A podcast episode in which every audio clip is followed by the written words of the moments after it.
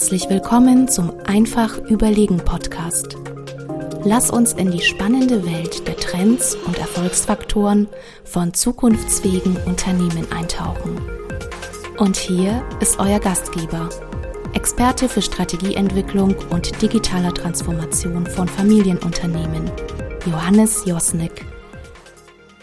Ja, hallo und herzlich willkommen zur nächsten Folge des Einfach Überlegen Podcasts.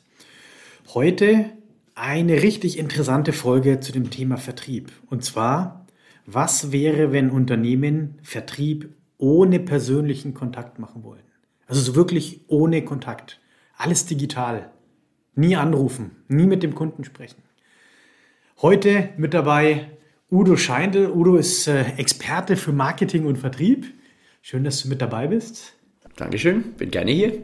Ja, wir, wir haben tatsächlich ganz häufig jetzt die Anfrage, dass Kunden, die bisher noch nicht so die Berührungspunkte mit Vertrieb haben, auf uns zukommen und sagen, ja, wir würden da gerne mal so einen digitalen Vertrieb aufbauen, aber bitte alles so, dass es automatisch ist und wir am besten nicht mit dem Kunden sprechen wollen. Ähm, wo ich immer sage, ja, Respekt. Also ihr wollt jetzt ein Produkt, nennen wir mal an, irgendein ein Kabelbaum 100.000 Euro kosten, wollt ihr jetzt irgendwie im Internet, absolutes Spezialprodukt, wollte jetzt so anbieten, dass am Schluss einer sagt, jawohl, darauf habe ich gewartet und ich drücke drauf, ohne dass du einmal anrufst. Das sage ich immer, toi, toi, toi, Prinzip Hoffnung, wenn du das schaffst, sehr gut, können wir viel von lernen. Aber es ist nicht das, was Erfolg bringen wird. Oder hast du andere Erfahrungen in dem Bereich? Es gibt natürlich äh, solche Fälle, die kennen wir alle. Das ist beispielsweise Amazon. Äh, da wird natürlich fast ohne, ohne direkten Kontakt wird da doch ein bisschen Umsatz generiert, ne? wenn man so sagen kann. Aber ich glaube, der Normalfall ist es eigentlich nicht. Es gibt immer wieder Beispiele von Unternehmen, die es versuchen. Ich hatte äh, in der Vergangenheit immer wieder mal mit, mit Startup-Unternehmen zu tun, die das auch theoretisch gut hingebracht haben.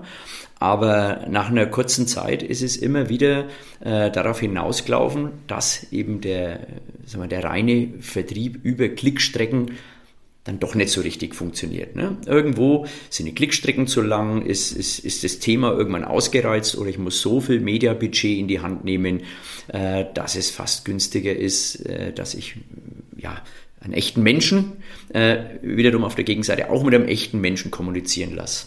Gibt's wie Sander mehr diese Beispiele. Ja gut, ich kenne jetzt auch einen, einen Kunden, einen früheren Kunden von mir, der wiederum hatte äh, einen Kunden, der monatlich 600.000 Euro Mediabudget auf Google AdWords hatte. Das war ein Unternehmen, das Industriefußböden herstellt äh, und die haben dann natürlich über, über Klicks dann schon äh, entsprechend Interessenten eingefangen. Aber geclosed, wie man so schön sagt, wurde dann trotzdem über den persönlichen Dialog, ob das jetzt am Telefon oder, oder face-to-face stattfindet, weil ja, A sind die Produkte oft zu komplex äh, und B sind einfach die, die Ausgaben zu hoch, als dass man sagt, das schließe ich einfach online ab. Äh, ich glaube auch bei, bei Tesla ist es mittlerweile so, dass man sich das Fahrzeug zwar konfiguriert und online bestellt, aber irgendwann hat man dann ja, bei einer Ausgabe von 80, 100, 120.000 Euro trotzdem einen Menschen, mit dem man äh, sich unterhält und eine Rücksprache hält und wie auch immer. Also dieses reine äh, Umsatz generieren äh, auf, einer, auf einer Klickstrecke funktioniert eigentlich im B2B-Bereich eher weniger. Ich finde, du hast gerade eine Sache ganz gut gesagt. Es gibt ja schon einen Unterschied, ob du jetzt im B2B oder im B2C-Markt ähm, daheim bist. Ich würde es vielleicht noch ein bisschen weiter spezifizieren. Ich glaube, je teurer und beratungsintensiver eine Dienstleistung oder ein Produkt wird, desto eher braucht es nochmal intensiven persönlichen Kontakt.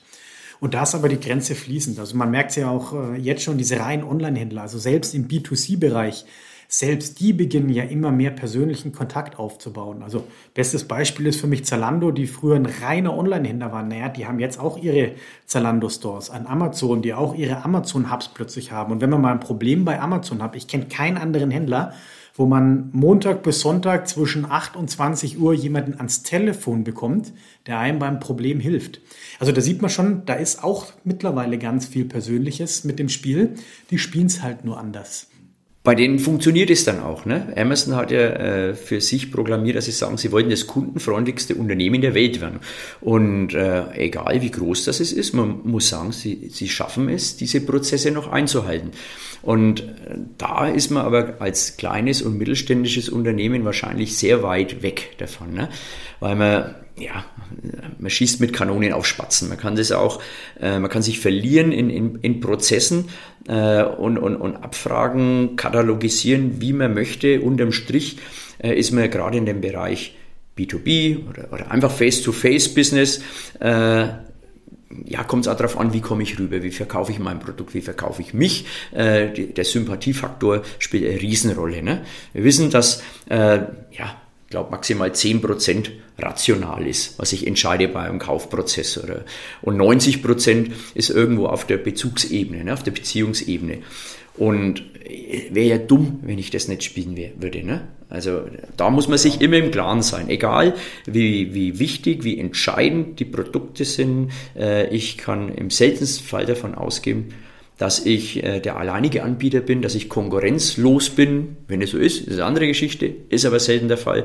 Und dann muss ich mich dem Wettbewerb stellen. Und dann gehört eben auch mein Verhalten dem Kunden gegenüber dazu. Ich habe da ein schönes Beispiel. Wir hatten einen Kunden, die im Garten- und Landschaftsbau aktiv sind, so die Materialien hergestellt und geliefert haben, die hochqualitativ waren.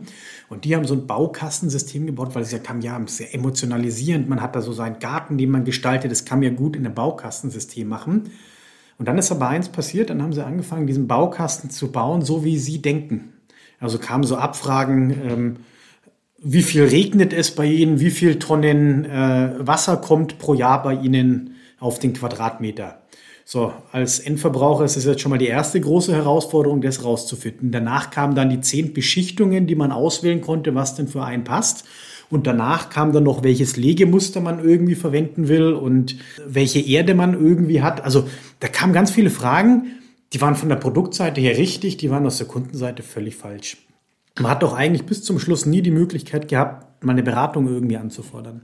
Und da hat man es einmal umgedreht, hat gesagt, okay, lass es uns doch ganz einfach machen. Für den, der jetzt sich mal durchklicken will, machen wir einen Konfigurator, der am Handy eigentlich funktioniert, wo du einfach nur reinziehst und einfach nur sagst, wie es ist. Und jederzeit kannst du aber mit jemandem in eine persönliche Interaktion gehen. Oder du kannst am Schluss sagen, hey, das gefällt mir, ich schick's mal ab und ich will Feedback von, von dem Hersteller haben. Und das hat richtig gut funktioniert. Und das Ganze ähm, finde ich auch ein schönes Beispiel. Gibt es auch bei Küchen mittlerweile. Küchen konfigurieren, da kann man ja eine Wissenschaft draus machen. Ähm, am Schluss gibt man irgendwie 10, 20, 30.000 Euro für eine Küche aus. Und wo wird es entschieden? In dem Moment, wo der persönliche Kontakt hergestellt wird und wo noch jemand mit einem spricht. Und genauso ist es im B2B-Bereich. Wir müssen einfach diesen Punkt finden, wie können wir den Kunden am Anfang über digitale Medien, über digitales Marketing so führen, dass er emotionalisiert wird, dass er mit der Marke in Verbindung gebracht wird. Aber dann, wenn es ums Closen, hast du vorhin so schön gesagt, wenn es ums Closen geht, na, da müssen wir zuschnappen, da müssen wir wirklich mit Vertrieb und mit persönlicher Interaktion. Aber, und jetzt kommt das Blöde an der Sache, naja, das ist halt außerhalb der Komfortzone von vielen. Also da geht meines Erachtens kein Weg dran vorbei. Man muss, muss vielleicht auch berücksichtigen, äh, dass es ein, auch ein Generationenthema ist. Ne? Äh, äh, je jünger, desto Klick, sage ich jetzt einfach mal, ne? desto mehr lasse ich mich oder lässt sich der Kunde überzeugen von einer, von einer rein digitalisierten Ansprache. Ergänzend dann je höherpreisiger das Produkt ist, desto mehr muss ich trotzdem, wie es du gerade eben gesagt hast, Johannes, äh, den Kunden dann irgendwo persönlich oder telefonisch abholen. In der Regel auch persönlich, also bei, gerade bei hochwertigen oder hochpreisigen Produkten.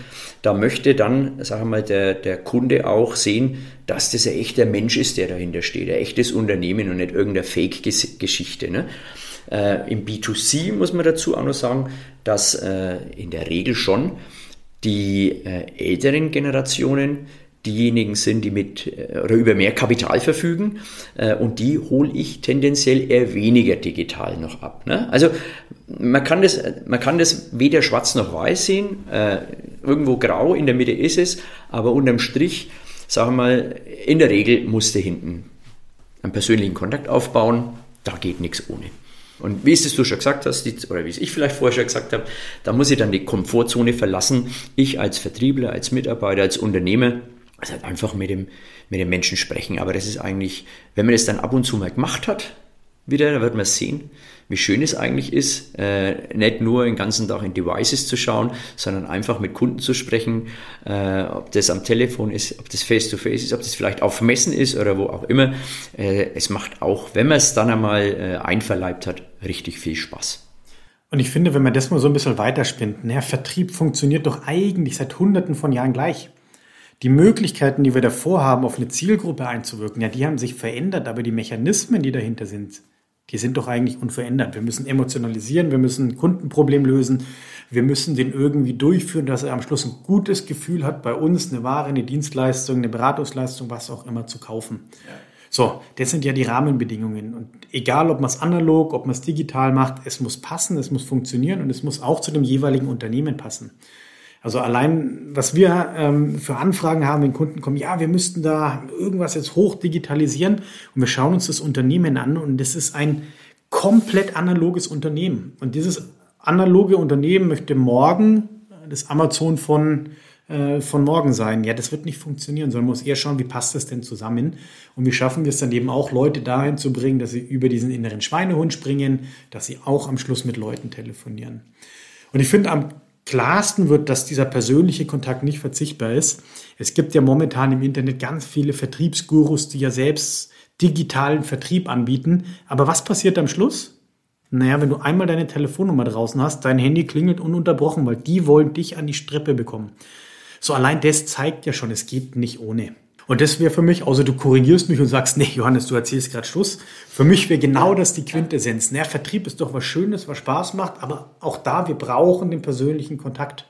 Die Vertriebler, die ich kenne, die guten Vertriebler, die ich kenne, die sagen alle, es gibt nichts Schöneres als Vertrieb. Der Vertriebler hat ein Netzwerk, der baut sich ein Netzwerk auf, der, der spricht mit Interessenten, der versucht seine Zielgruppe so, so, so gut wie möglich äh, zu definieren. Äh, und wenn ich jemanden kontaktiere, dann jemanden mit möglichst hoher Wahrscheinlichkeit am Interesse von, vom, vom Produkt. Ne? Und dann bin ich als der, der angerufen wird, ja auch nicht undankbar dafür, dass er sagt, oh, ist vielleicht nicht einmal so schlecht, kann ich vielleicht jetzt gerade nicht brauchen, aber vielleicht nächstes Jahr. Aber äh, von 100 äh, Gesprächen, von 100 Telefonaten sind aus meiner Perspektive 98 in Ordnung.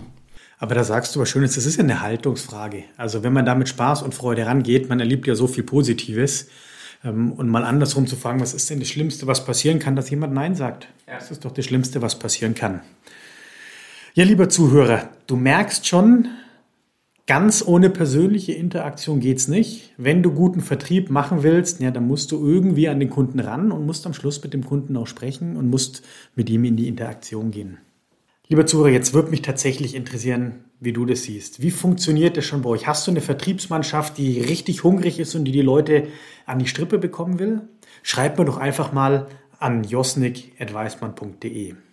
Ansonsten kannst du viel zu Vertrieb auf der Homepage vom Udo nachlesen. Udo, wie ist denn die URL von deiner Homepage? Ja, man kann sich ein bisschen was anschauen unter www.scheindel-consulting.de. Also einmal da ruhig reinschauen, was da so alles steht. Oder was auch eine Empfehlung von mir ist, sich mal das neue Buch von mir anschauen. Strategie in Zeiten der Veränderung. Das bekommst du überall, wo man Bücher kaufen kann, wo man Bücher online kaufen kann. Und in dem Sinne, ich hoffe, die Folge hat gefallen. Udo, danke, dass du dabei warst. Danke, dass ihr dabei sein durfte. War super. Ja, vielen Dank, Udo. Ja, liebe Zuhörer, in dem Sinne, bis zum nächsten Mal.